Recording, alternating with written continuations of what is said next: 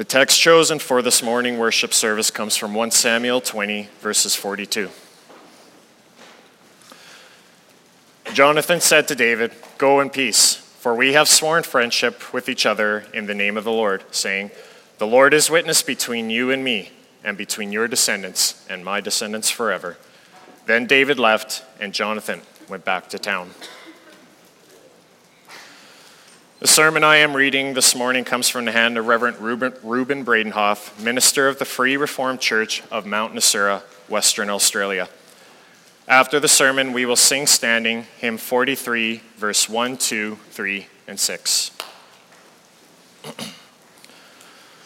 Brothers and sisters in Christ, a friend is a precious gift. It is a blessing coming from God to have someone at your side, a companion you can count on and a friend you can turn to. And this is true no matter our age. Friends are not our friends aren't only the concern of kids or teenagers. At every stage of life, it is a blessing to have a friend or maybe even two. Your friend might be someone in your class at school. Your friend might be your spouse. Your friend might be a fellow church member. Your closest friend may even be your sibling. Whatever the case, such a person can provide times in help, help in times of trouble. Friends can share your joys in times of happiness.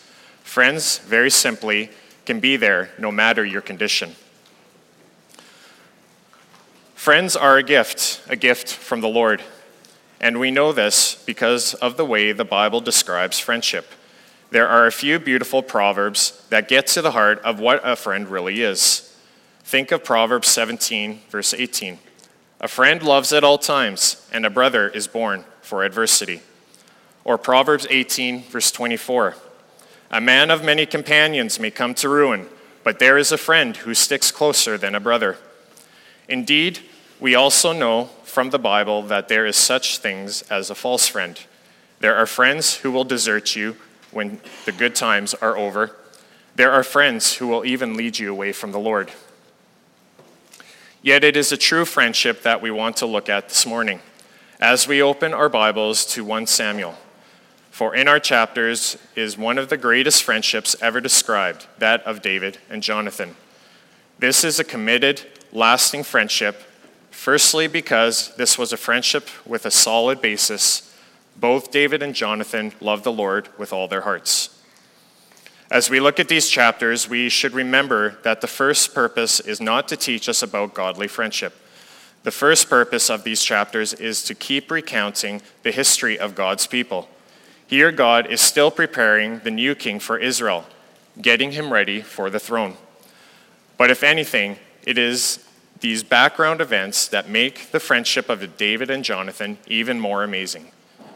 So let us look at this morning the true friendship of David and Jonathan. First, we will look at it is unselfish.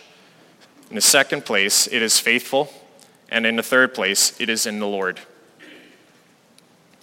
After his victory over Goliath in chapter 17, David essentially becomes part of the royal family.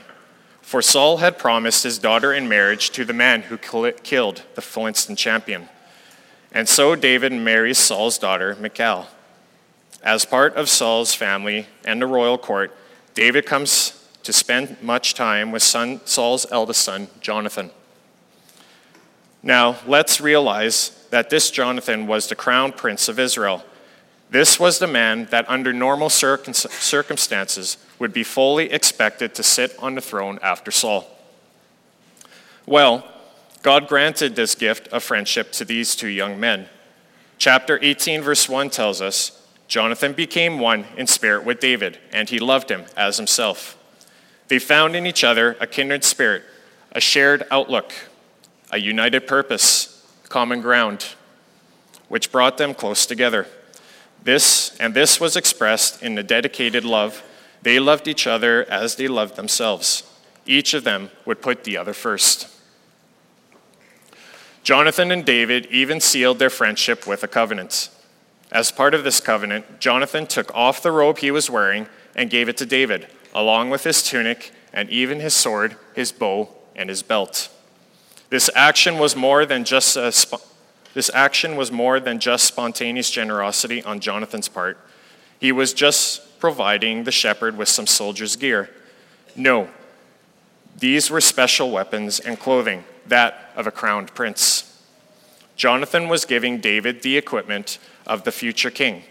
Jonathan was so dedicated to his friend, he was willing to give him everything, even his right to the throne. Did Jonathan already know that David had been appointed the next king?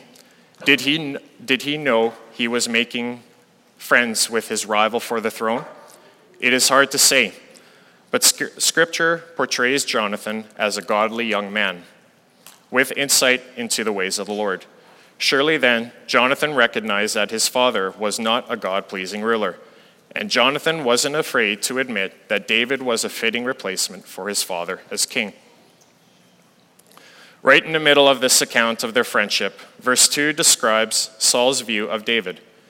From that day, Saul kept David with him and did not let him return home to his father's house. Notice the stark contrast.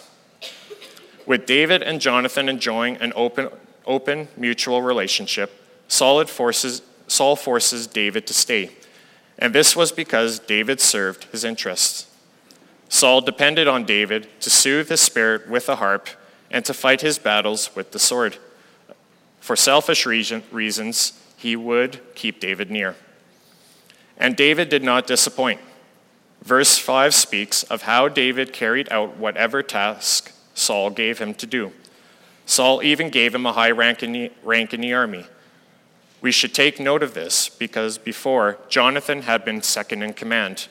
It seems that David has surpassed Saul's son but still they were friends. As a general, David won the hearts wherever he went. He started with the defeat of Goliath, and it continued with further victories over Philistia. The people sang their tribute to David Saul has slain his thousands, and David his tens of thousands. Israel was starting to see which man could really lead the way. Yet when he heard these words, Saul was enraged.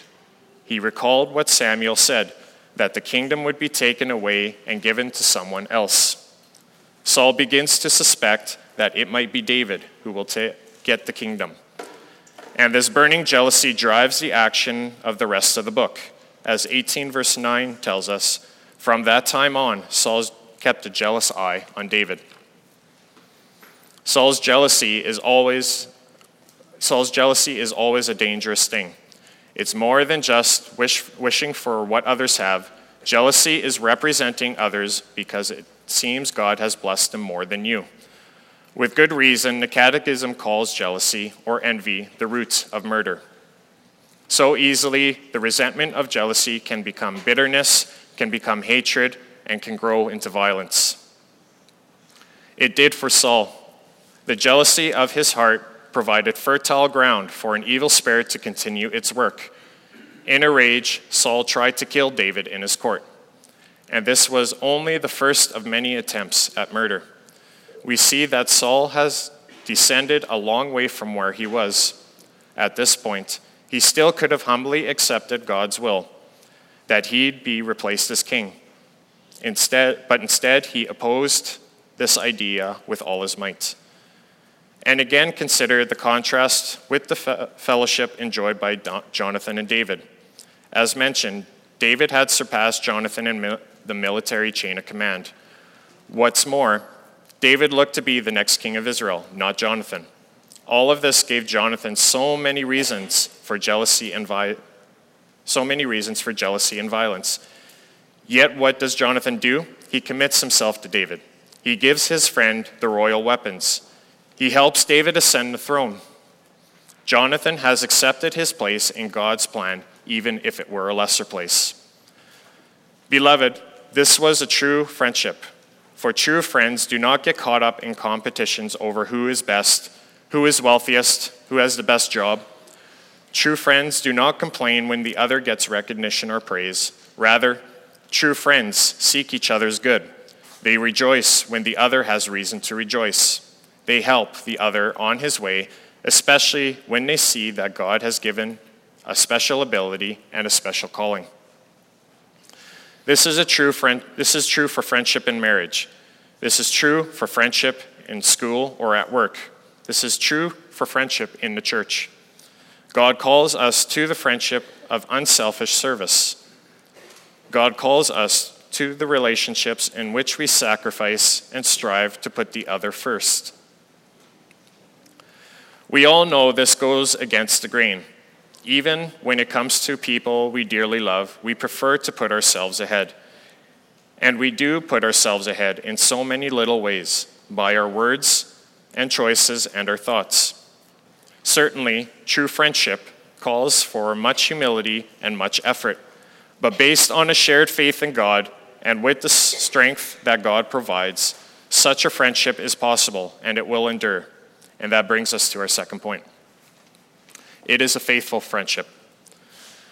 When it became clear that Saul wanted David dead, David goes on the run and stays on the run. Yet David also seeks reconciliation with his father in law. David wants to find out is there something that he can make better? Is there maybe something, misunderstanding that needs clearing up? David here heeds God's command, the command that we must live at peace with everyone as far as it depends on us. David pleads with Jonathan for help in this situation, and Jonathan is willing. Whatever you want me to do, I will do for you. As true love always is, the friendship between these two would be expressed in action, not just in words, but also in deeds. David wants to test Saul's true opinion of him. The test would be at the upcoming festival. As me- member of the royal family, David was expected to present Saul, or was expected to be present. Saul's reaction to his absence would speak volumes. Jonathan still thinks the best of his father, but he agrees to watch his reaction and to let David know the result. At the time, we receive another hint that Jonathan knows that David is the chosen one by God, for he blesses David in chapter 20, verse 13. May the Lord be with you as he has been with my father. But Jonathan also wants David to promise his faithfulness in return. 1 Samuel 20, verse 14 and 15 says, Show me unfailing kindness like that of the, of the Lord as long as I live, so that I may not be killed, and do not ever cut off your kindness from my family. Jonathan wanted assurance that if and when David took the throne, he would not kill Saul's family. Now, not to do so would be the contrary to all expectations. For among the nations, whenever a new dynasty took over, it was only natural that all supporters of the pre- previous regime would be put to death, lest they revolt later. But David gives his word, and further on, we can read how David kept his promise. In 2 Samuel 9, when he finally sat on Israel's throne, David asked, Is there anyone still left of the house of Saul to whom I can show kindness for Jonathan's sake? There was a crippled man named Mephibosheth, the son of Jonathan. So David took care of him until his dying day. Yes, even later, even long after Jonathan was dead, David honored his promise. This was because their relationship was, as we've seen, sealed in a covenant. We do not know exactly what this covenant involved, except we could compare it to other covenants in the Old Testament. There was, of course, God's covenant with Noah and Abraham in Israel. But we read of people also making covenants with each other as peace treaties or binding agreements. Such covenants always include an oath, an official promise, or a vow. That's what happened between these two friends. Jonathan had David reaffirm his oath out of love for him because he loved him as himself. No matter what happened, no matter who became king, this relationship was unbreakable. It was official, sealed with an oath, bound by the name of the Lord. Here we might compare this friendship to marriage, a marriage relationship. For between these two, there was a permanent bond of promise and obligation. They would be faithful until and even after death did them part. In 2 Samuel 1, verse 26, David speaks of his friendship with Jonathan in those terms. Your love for me was wonderful. more wonderful than that of women. Now, some people may read those words about David and Jonathan and raise an eyebrow. A love better than women? Sounds like these friends were a bit close. Yet such thoughts misses the point on so many levels. We've already seen this relationship was not about personal gratification. It was about humble service. This relationship wasn't self-willed, it was according to God's will. David and Jonathan were close because they were brothers, brothers in faith. Instead of being suspicious of this close friendship, let us admire its devotion and attachment. And let us appreciate how a shared faith will always bind people together. If we believe in God together, it means we share things that run very deep. We have the same joys, the same struggles, the same purpose, and the same hope. A shared faith unites husband and wife through good days and bad. A shared faith binds Christian friends together through thick and thin. And it brings a church together so much that we can even say we love each other as brothers, as sisters, and, and as friends. So David and Jonathan agree to test Saul's re- intentions, and the result is worse than either of them expected. When Jonathan speaks up to explain his absence, Saul's anger flared up at him and said, You son of a perverse and rebellious woman, don't you know you have don't you know that you have sided with the son of Jesse? Saul doesn't understand this their friendship. Only he knows he won't tolerate it. He even urges Jonathan to kill David so that Jonathan can preserve the family honor. In his rage, he hurls a spear at Jonathan. Saul's jealous hatred has reached a point of obsession. Saul wants to be rid of anyone who might take Israel's throne. With that, Jonathan leaves his father's presence. He has to convey the news to David, but not simply through the impersonal means of shooting those arrows and yelling at the boy. It is a touching scene when they finally meet. They bow, they embrace, and they weep. And it says David wept the most. We don't know exactly what David cried about, but we can well imagine. He wept for King Saul, what King Saul had become. He wept for the bro- broken relationship of Saul and his son Jonathan. He wept for Jonathan, who would not become king. Yet David and Jonathan also wept together. They are together in the struggle, together able to express their sorrow, together able to pray, together able to find courage from God to carry on. As that proverb says, there is a friend who sticks closer than a brother. These two would stick together because, because in their God they could. In the scriptures, our God also often calls us to imitate him, to imitate his love, his mercy, his generosity, and also to imitate his faithfulness. For God is faithful. He never deserts us and never forsakes us. He sticks close to us. He never breaks his word, but always honors his promise and obligation. And for that reason, we must be faithful to one another. We're called to be just as faithful in our friendships, in our marriages, in our relationships with fellow members in Christ. We see this especially in chapter 20, verse 14. There, Jonathan urges David, Show me unfailing kindness like that of the Lord as long as I live. The word for kindness used by Jonathan is the word that most often expresses God's love for humans it is life sustaining grace of God that makes it possible to have a relationship with Him. Yet it is the same kindness that we turn that we in turn can show in our human relationships.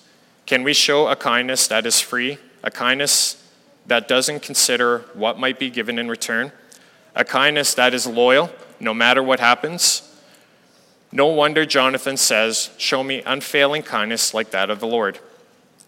Imitating God, the Lord calls us to constantly look out for each other and to stay true to those we love. Showing the kindness of the Lord can mean forgiving the terrible wrongs and the offenses that people have done against us. It can mean seeking reconciliation, even if it is the last thing we feel like doing. It can mean denying your own plans and laying aside your pride and your honor to serve someone else. It can mean giving yourself until it seems you have nothing left to give. Again, it goes against the human grain. Yet through such faithfulness, the faithful God receives the glory. True friendship is a beautiful part of life. Yet sometimes, we all know, this life not, does not have a happy ending. For in this last chapter of this book, David's dear friend is killed on the same day his father Saul was. Yet there was no reason to doubt that David and Jonathan's commitment ever changed. The last time they saw each other, Jonathan underlined his conviction of David that David would be king. You will be king over Israel, and I will second you. Again, there is no jealousy, there is no resentment, there is only faithful devotion. In God's wisdom, he took Jonathan to himself before David ascended the throne. Yet even after death, yet even death could not break their bond. Even another defeat to the Philistines could not dull the shine of their relationship, for theirs was and is a friendship in the Lord.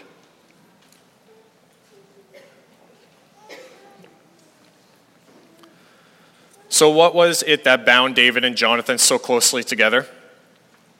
What gave them the spirit of love when they could have been expected to hate each other and put each other down? The text leaves no doubt about the basis of their bond. As we've already as we've said already, it was a commitment in the Lord. Consider the way they speak to each other.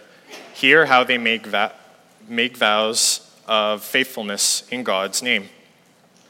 Listen as Jonathan prays for God to be with David and bless him. Think of how they call God as witness. They lay their friendship before God and call him to judge them if they were ever unfaithful. The Lord is witness between you and me, and between your descendants and my descendants forever. It is the faithfulness of God that would help them remain faithful, even as long as they lived. And as they depart from each other, they go in peace. They have peace with each other because, more importantly, they have peace with God. Whatever their external differences, they have an inner unity, for they are both recipients of God's mercy and goodness. Yes, the unity of David and Jonathan can be taken as a shining example of what true godly friendship ought to be, but the Bible also speaks about the other kind of friendship. Again, Proverbs give us much guidance. He who walks with the wise will grow wise but a companion of fools suffers harm. Fools for friends will harm you. And who is a fool? It is someone who does not fear the Lord, nor keep his commands. Such a person will help, will not help, but hinder your service to God. For example, it is so dangerous if we choose to hang out with heavy drinkers and party animals, with blasphemers and bedhoppers. It is dangerous even to make friends with those we say that they are moral, but who care little about the Lord or his church. And why is this so dangerous? God says it's almost certain that we'll learn their attitudes, their behaviors, their way of speaking. Even without intending to, intending to, such people will bring our defenses down. They will dull our spiritual awareness and they will distract us from what we ought to be doing. Paul urges us in 2 Corinthians 6, verse 14 and 15 Do not be yoked together with unbelievers, for what do righteousness and wickedness have in common? What does a believer have in common with an unbeliever? Keep in mind, Paul isn't just talking about marrying a non Christian. He is talking about simply being friends with those who do not love the Lord. If we don't share Christ, if we don't share Christ with the friends we choose, what worthwhile thing keeps us together? There is nothing. There is no lasting foundation. Rather, call, God calls us to seek out people who will join us in worshiping Him. He calls us to seek the company of those who won't lead us into sin, but who will help us to be holy through their prayer and their support. Our spouses, our friends, our weekend companions, these all should be people who would join us in dedication to God. Beloved, let us then treasure the true friends that God has given us. Let us then seek out true companions in the family of Christ. As brothers and sisters and as friends, let us help one another, above all, in serving the Lord. In all these relationships, we humbly imitate our God in heaven. He is holy, He is faithful, He is forgiving, He is generous, He is good. And for the sake of Jesus Christ, He calls us His friends. Amen.